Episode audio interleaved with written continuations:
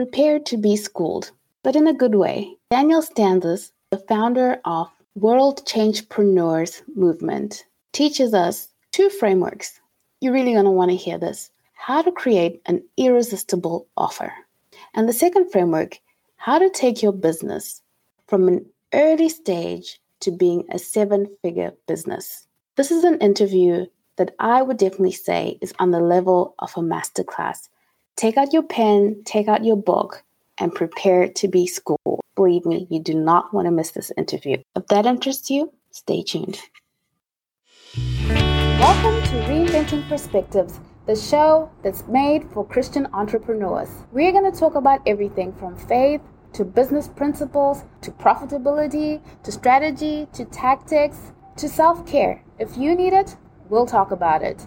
I'm your host, Priscilla Shumba.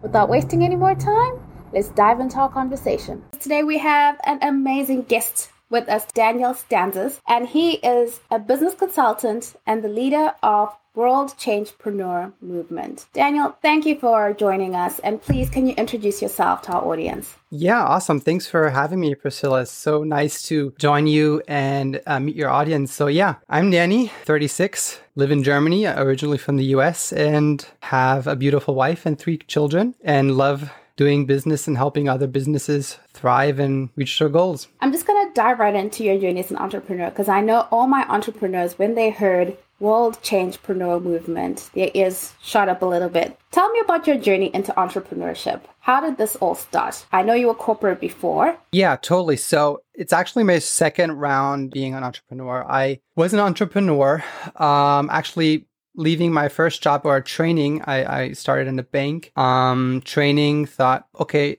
I'll go to the bank. I'll learn all about how to make money there. But I noticed really quickly that um, I don't want to stay there because they're just not very helpful to people usually. So I like, okay, I want to be entrepreneur. I want to be able to help people on my own terms. So I was uh, five years as a financial consultant, but to be honest, back then I didn't really know what I was doing. I was working, I was uh, single, so just doing the entrepreneur thing, but not really knowing how and what to do. So I got married. My, my, my wife was like, hey, how about you get a real job? So I was like, okay. So I got into this corporate job. Um, I was there 10 years, and that's where I learned how high performers work. That's where I learned how to achieve goals and to perform at a very high level. I had an amazing journey there. I was there for 10 years or a bit over 10 years. Had amazing success there, amazing clients there, learned a lot. But I noticed that after a while, just that being an entrepreneur and serving smaller clients was just something I really felt I, I, wanted to do because I was serving very, very big corporations, like if you heard of Mercedes Benz, probably Volkswagen or other big corporations here in Germany, Fujitsu, big, so big corporate clients. But it's just so much you can do for these big corporations. But for a small business, more hands on, you can uh, see the change a lot uh, quicker and easier. And, and usually there are a lot more satisfaction and all that. So that's kind of my journey, how I noticed, okay, I want to serve a different type of client. So that's kind of where I felt my heart leading and what I wanted to do. I decided to leave that corporate job, although I was on a safe journey actually to even become CEO of that company. So everything was pretty set in stone what my journey would have been in that amazing company. But I just noticed it's not for me. I, I had a strong just feeling from God in my heart that there's a next step to take so that's when I left the safe boat, started my own entrepreneur journey. Yeah. And is this what led to, because I know you went from a mindset of really business as usual to being about a movement. In the beginning, it wasn't about the movement. In the beginning, I just wanted to help businesses. I just wanted to see how I can help them just scale, be more successful. And I realized that it is so important to make things more and bigger than about myself. And I went just deep into, okay, why am I doing this? What do I really want to achieve? What do I want to have an impact about? And every morning, we'll uh, maybe talk about that later on, but every morning, like I go through like, okay, what's important to me? What's my vision? What's the, the why you could say? And one of my whys is to have eternal, uh, lasting like change, you could say. So not only on this earth, but just having real um, impact eternally. I believe that as entrepreneurs, we should be enabled to not only have thriving, great businesses that provide for us and our family, but to be enabled in the way that we have an impact around us and around our world. Um, that could be your local community, that could be charity stuff. And to kind of also tell you where that all came from is maybe also important because my parents were missionaries twice actually. They were missionaries six years in um, new guinea so that's near australia right? So they were missionaries there for six years and later on here in germany. And all that was only possible because there were entrepreneurs and let's say quote unquote rich people, um, but people that had more than enough to enable them to go. Okay. So I saw the impact mm-hmm. that people can have when others stand behind them and enable others to make that impact. There's different ways of doing this, of course, but that was one way how I learned it in a very early age. And at a very early age, also, I just know my heart, I'm not probably going to be the one that's going to go in, into the mission field, but I definitely want to be the one that is enabling others. So that's kind of where the DNA started with all this. And that's where I was like, okay, I want to help other entrepreneurs that have that same calling and mindset and help them become those world changer entrepreneurs to help them be successful, that they have the resources to create that change and impact that they want to see in other lives and other people. Wow, that's a powerful seed that that's led to this. That's really important, especially to our audience of Christian entrepreneurs that are listening. And I know from just browsing your work that you work a lot in frameworks. My question really, Danny, is for an early entrepreneur, what is the 4 by 4 offer framework? Yes, totally. So, first off, why frameworks? I think frameworks are so important because you have a repeatable system without guesswork where you know it's a proven step by step with pretty much guaranteed results. And of course, you still need work and ability of everybody involved, but it's still a, a, proven way to follow. And if the steps are taken, pretty much guaranteed success. So that's why I just encourage to find frameworks and step by step systems that help no matter what anybody does, but it just helps to have repeated successful results. Now, the 4x4 offer creation framework was pretty much one of my first frameworks that I created because I noticed that having a very good offer is pretty much the foundation of any business. It doesn't matter if you're just starting out or if you're a multi-million corporation. Um, even in my past organization. That was one of the first things, by the way, when I was learning all these things, trying them actually out, still my corporate job as a, as a marketing manager. I saw how these frameworks were working and how I was already starting to create them there. And that's when I was realizing like, whoa, wow, this stuff really works. And that's when I started working more on these frameworks. So the 4x4 offer creation framework that came about was where I realized, okay, what are the pieces that are needed to create an amazing offer? What are the pieces needed to have, like I call it, an, an irresistible offer? As I said, it doesn't matter if this is e-com, it doesn't matter if it's info product, it doesn't even matter if you are selling software. So it's pretty much a framework that just takes it on a higher level and also looks on the could say psychological level also just what needs to be involved. As an early entrepreneur, sometimes you are just kind of stumbling into things and if you work in a framework, you increase your chances of success, which I'm guessing yes. is the work that you do. So I just 100%. want our entrepreneurs who are listening to gain something from understanding what this framework is about. Let's go into it. Yeah, totally. So the core pieces, that's why it's called four. Uh, you have four pillars. Um, and under these four pillars, I usually have four elements. Before you actually go into the four elements or the four pillars of the framework, of course, the core question is always who do you want to serve, who is your ideal client, and knowing what problem you're going to be solving for them. That's kind of the foundation that you even need to know before you even kind of go into the pillar. So you need to know who you're serving. You need to know exactly what problem you want to solve for them. Um, and you want to know exactly where you'll be finding these people. Where are they currently already looking for solutions where you can kind of like grab their attention and kind of say, hey, I'm also here. Look, this is a, a, a new, uh, different way of solving it. And I'll go into that in just a second. So that's kind of the, the first like step. Now, the next thing that is very important that the first pillar looks into, the first pillar is packaging. Packaging means exactly, okay, what am I going to put into my offer? And now, first, I need to shortly just describe an offer is not the same thing as product or a service. An offer looks at the full spectrum of the problem and solution or the goal that your ideal client has. So it looks at the full journey and seeing what can I provide, what kind of help can I provide to make sure they succeed on this journey. And the first pillar of the of the framework, looking at packaging, you look exactly, okay, what different elements can I put inside my offer that solve their journey? Yeah, solve the problem. So number one in packaging, of course, is, well, what is my like let's say what is my core solution that i have it could that's usually a core product or service but to know exactly okay do i present it in a way that it looks new to the market do i have some type of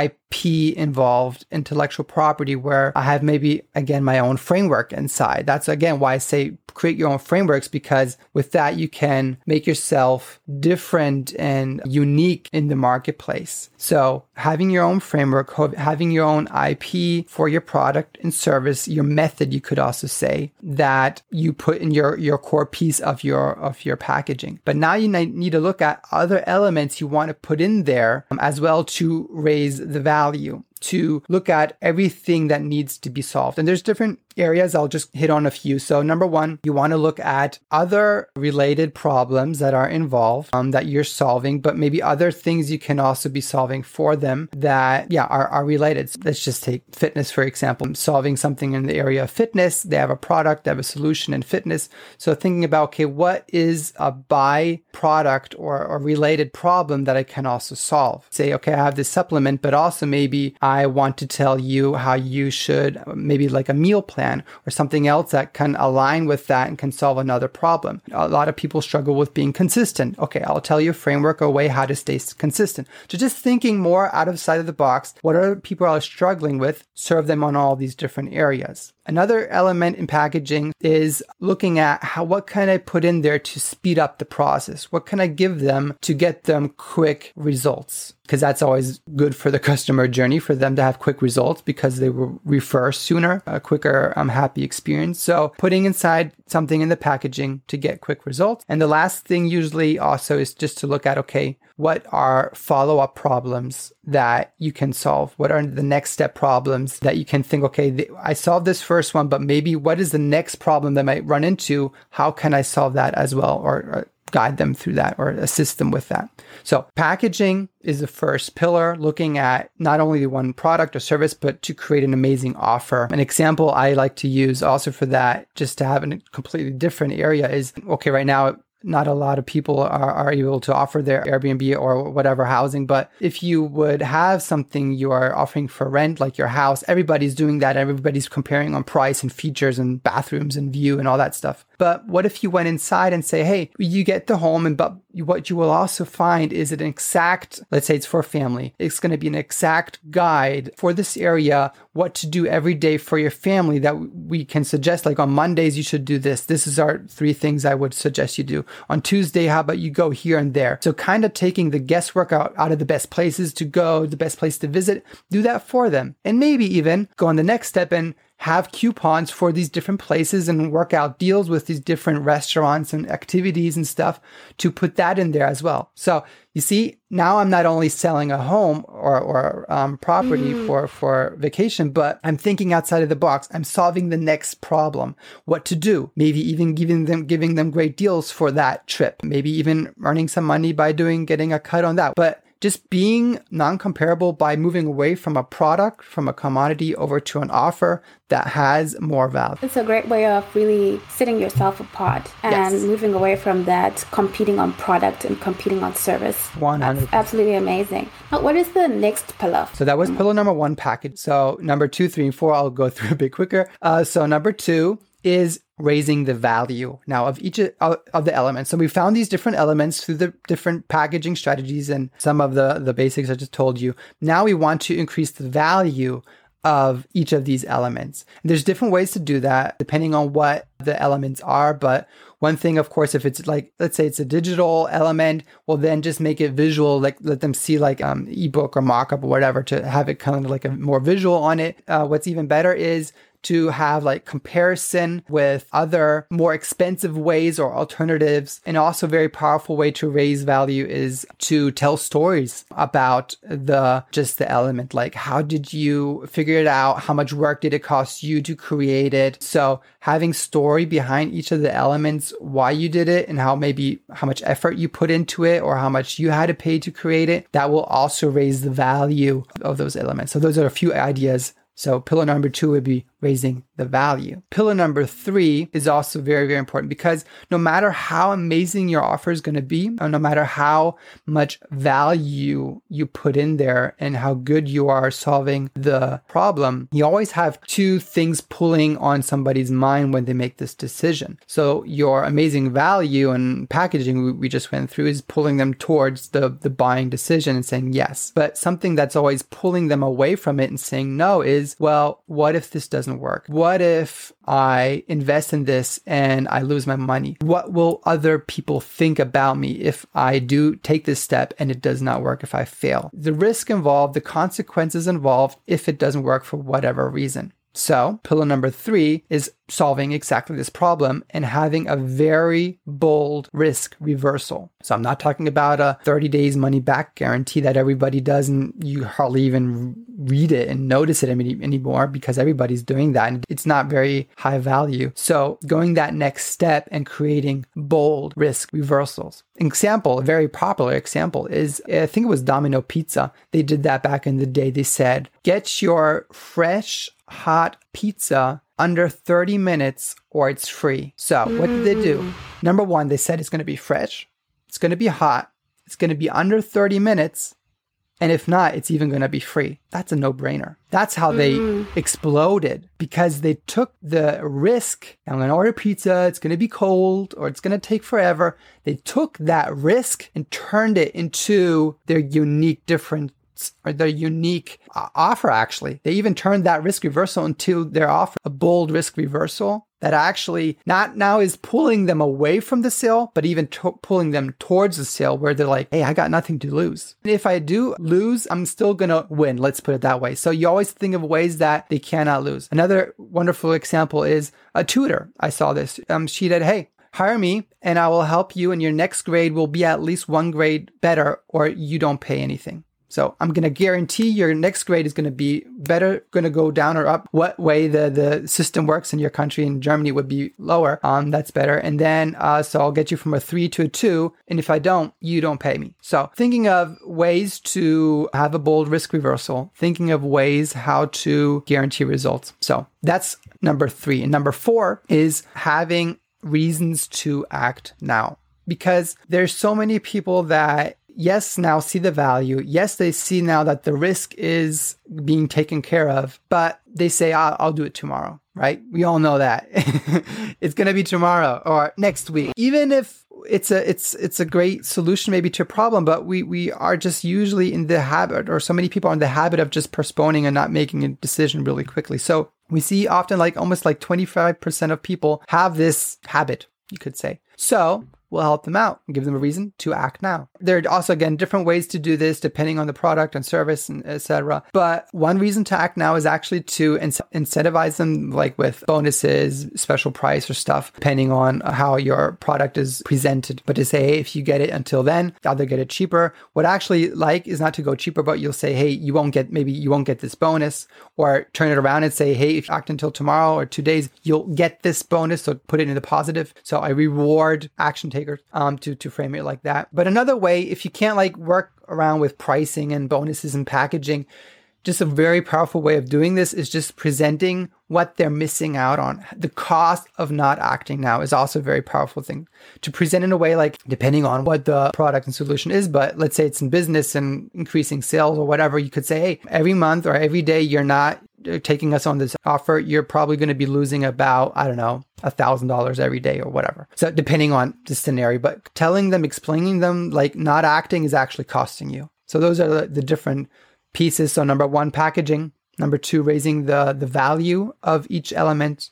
Number three is a bold risk reversal. And number four is reasons to act now. Wow, that's absolutely brilliant. I recently took the 10x challenge And one of the things that they told us about in the 10X Challenge with Grant Cardone was you've got to become a marketing genius as an entrepreneur. And I'm listening to this framework, light bulbs are going off. Like, this is preparing yourself to be a marketing genius. Like, every entrepreneur needs to have some kind of a marketing framework that they stick within and perfect. It's absolutely amazing. 100%. Now, I read you. this Thank you so online and I have to ask you about it because it got me. How does one go from a business idea to a profitable seven figures? You said there's a framework for this. A four leverage points every business can miss out to hit seven figures. 100%. Yeah. So here's the thing. First, leverage points. I think everybody doesn't 100% maybe understand what leverage points means. So I'll quickly go into that. Imagine you have a seesaw, right? You're on a seesaw, um, you're going up and down. Okay. To have a seesaw work, a normal seesaw you have on the playground, you, you need to have both people be pretty much the same weight or size of what to have it work. So like if I go on my seesaw and I have my, my son, he's currently five or actually turning six on Monday, it won't work or it's going to be hard because I just weigh a lot more. But what if we put in that that middle piece of the seesaw and move it towards my direction? Actually, I'm going to be able to go on a seesaw perfectly fine even though I'm a lot heavier and he's a lighter weight than I am. But because we we move that middle piece on the seesaw, you are able to lift a much higher weight even though you are much lighter. So that's leverage. Finding those moving pieces where you're able to move it in the right direction. The, the thing we need to know is leverage also works in the other direction. Okay. If you do not do these things right, not using them or using them the wrong way actually can even work against you. But if you use them the right way, you're able to, yeah, leverage them and profit from them. Okay. So that's these four pieces that we look at that we need to leverage. Okay. What's number one? Well, we just talked about it. The first leverage is having an amazing offer because think about it. You take all this work and effort to get traffic, to get attention. Maybe you pay ads, maybe you do whatever. I don't know what you do to get attention, but you probably are, hopefully. But now they see your offer, but it's not good. You have an offer, but it's not convincing. You have an offer, but it's not high value. So you are doing all this work, all this time, all this money, maybe, but you have a better offer. You are having this deciding point that is hurting your conversions, and all that work is pretty much wasted because the offer is not good. So, the first leverage point, that's the first thing I always look at, no matter how big the company is. I don't care if you're just starting or even if you are already multi million. The first thing to look at is do we have an irresistible, amazing offer that is converting really, really well that goes by the framework I was just talking about? So that's actual leverage point number one, because let's take an example again. Let's say we have 100 people we're talking to, okay? And it's only converting at, let's say, 10%. Well, having an amazing offer won't only raise your conversion usually to maybe, let's say, 20 or 30%, but if done correctly, you can usually even charge more. So this means now not only are you you're still doing the same thing. You're you're still doing the same, you're still getting the same 100 people on the phone and your page on whatever. So nothing's changed there, but just we use this leverage point of creating a really good offer. Now these same 100 people are number one, where more people are going to buy. Number two, you're probably going to earn more per person, per sale. So that's leverage point number one having an amazing offer. And that's why it was very important for me to create an amazing framework to take care of that. Okay. That's leverage point number one. Now, number two is okay, we have all that in place. We know we have an amazing offer. But the next step that we need to focus on is having the ability to have warm leads and warm, yeah, let's call them warm leads or, or, or warm buyers come to us and not going out and, and trying to get them all by ourselves. So this is when we actually also like to talk about switching roles in this process. So in the first process, we're the entrepreneur. We're thinking about, okay, how can we solve this? How can we create the offer correctly? So we are taking on the role as an entrepreneur and creating this amazing, amazing offer. But now we need to switch roles. And now we're moving from entrepreneur and now we're moving into the role of a technician because now we need to find ways to automate the process. So the next step, the next leverage piece is automation. Now, also an example I like to use here, actually, and a lot of your listeners are believers and Christians. So, um, and even if you aren't, it doesn't matter. It's still something you can use as an example. So we see that Jesus was on the earth and he did what he could as Jesus on the earth, but he left and brought the Holy Spirit. What did he say? It's better for you. And they were like, why? Why is it better for us? I don't get it. Why, why don't you stay here? We want you. He's like, no, I got to go because I have something better for you. I have the Holy Spirit.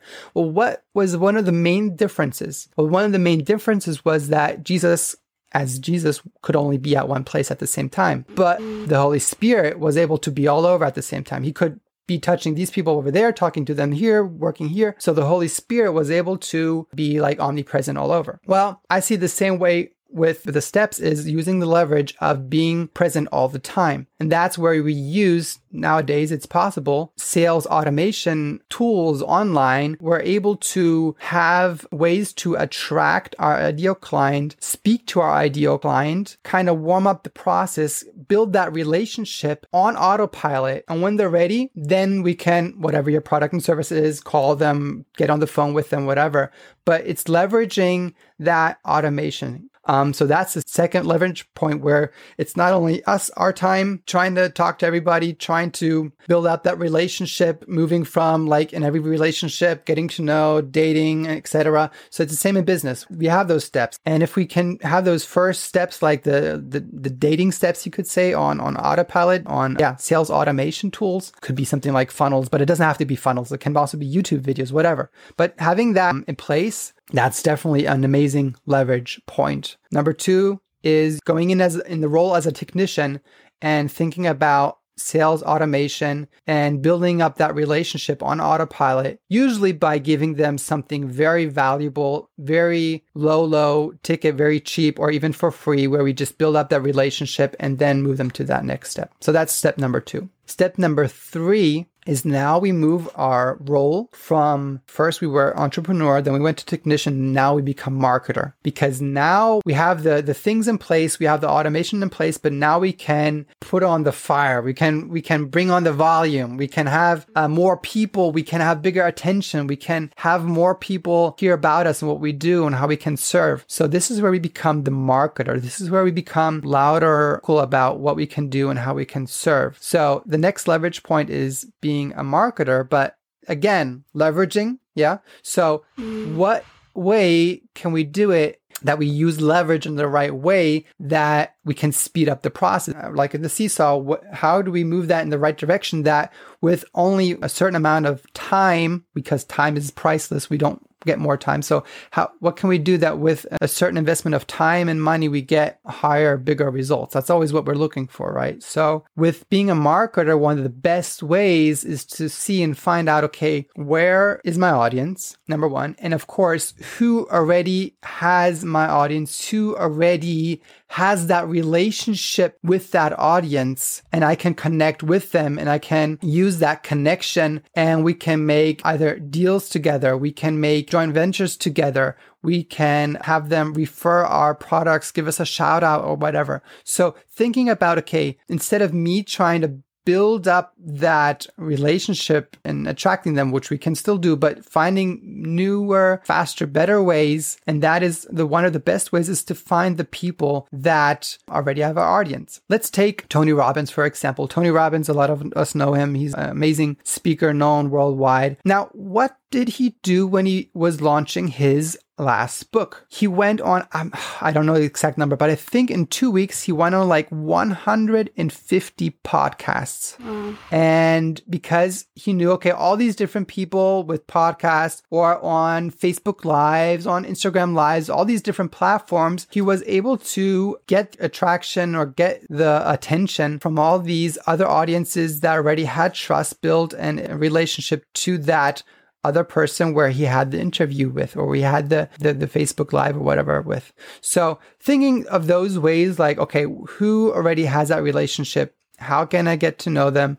And using that relationship. So it's other people's uh, followers or other people's distribution channels. So thinking of those ways, that's a leverage point as a marketer you want to think of and trying to f- figure out, okay, where can I tap into these places? And then pretty much have that attention then brought to your automation system we were talking about, and that will bring them to the offer that we created in step number one. So those are the three steps.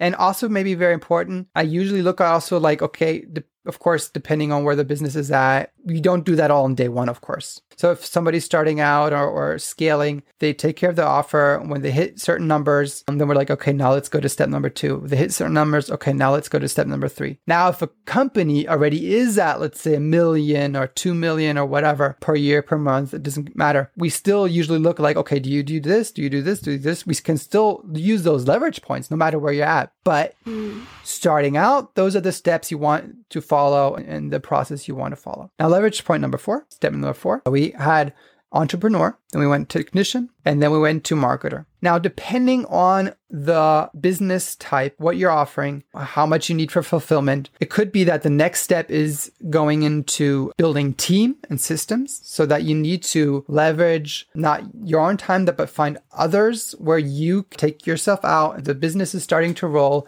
and expand by hiring people and leveraging employees and therefore just being able to serve on a higher scale and just being able to take in more yeah fulfillment but often i even like to think depending on the product and service but usually we don't even do that we look at i, I call it entrepreneur 2.0 thinking of okay we solved the first problem we have automation we are a marketer, we have all this attention. Before we try to bring up the volume here or bring on a team, what is the next step from my existing clients that I can take them in? A lot of you maybe heard of the value ladder, things like that. So thinking of, okay, what is that next step I can help them with? What is that next step? Higher value usually like what is that premium offer I can offer them? Maybe only 10, 15% will take me on that. But thinking of that next step I can take and serve them in on a deep way, in a more effective way. So instead of always getting just more people for the same offer, thinking of, okay, what could be the next premium offer I offer my existing clients? So that's usually the next step.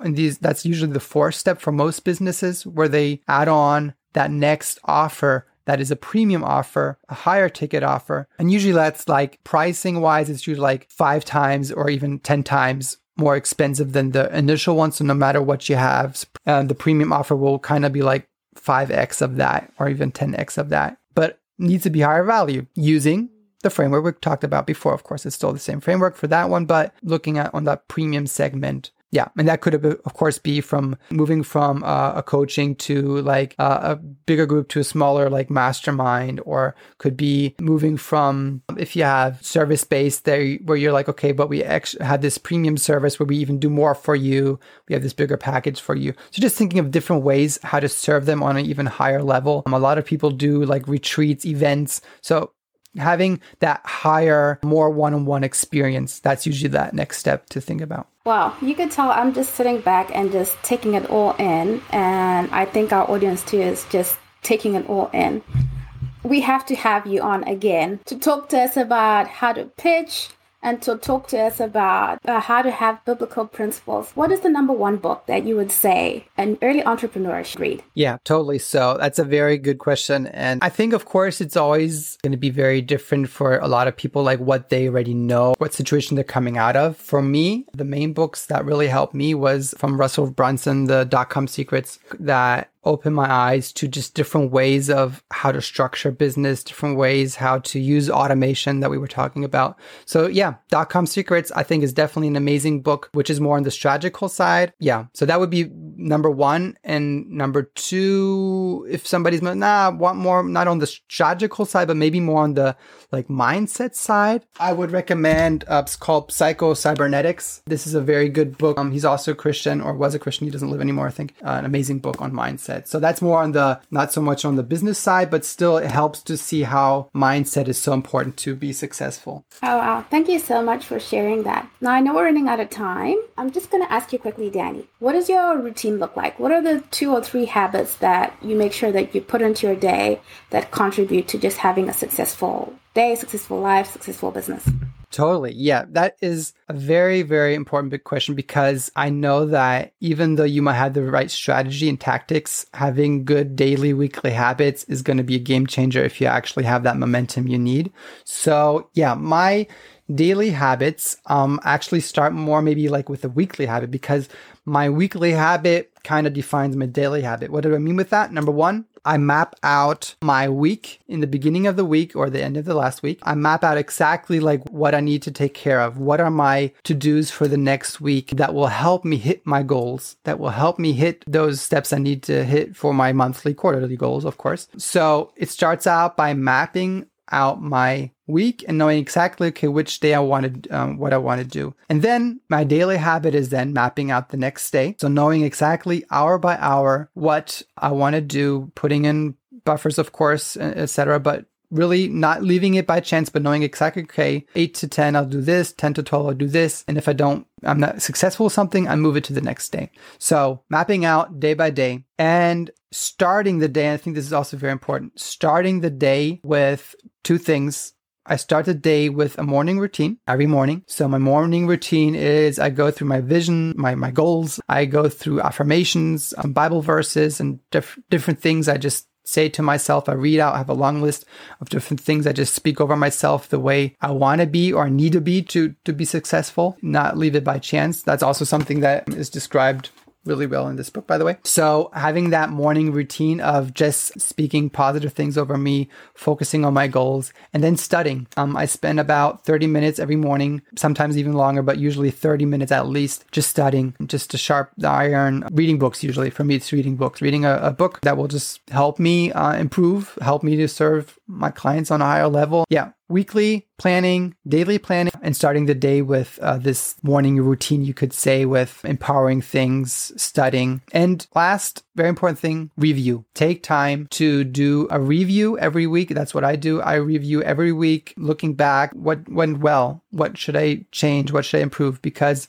again, that book describes that we are built to um, learn by mistakes, but we can only do that if we take time to focus on what went wrong, that we know what we need to improve. And we will automatically improve every week if you build that in. So having that weekly review is also very, very powerful. And our last question is What has faith meant to you on your journey? Well, everything, because it started the journey, to be honest. Yeah, it started everything. Number one, I saw it from my parents um, as missionaries that they were just led by faith to do what they were called to do. So that was something in the very beginning where I knew, okay, um, no matter what, I want to follow that calling. And that, of course, comes from faith and believing in, in God and knowing that I can get clear directions for Him. Yeah. So faith for me is everything because that's where, number one, I know exactly what to do and what I'm doing it for. Um, as I said before, having eternal impact. Yes, being a world change entrepreneur, but knowing that that change will probably from a lot of people even last into eternity, which again, leverage is the mm. most crazy leverage anybody can ever have. Um, that's a seesaw you can't even imagine because eternity goes into eternity. It goes forever.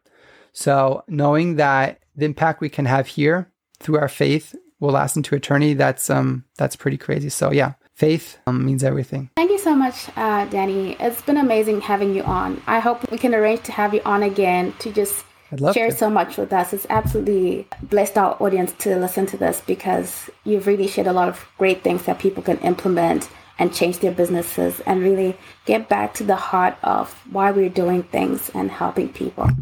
Thank you, Danny. Thank you. Thank you so much for having me, and I'd love to come on again. Thank you. If you got any value out of today's episode, please do share it and leave a review.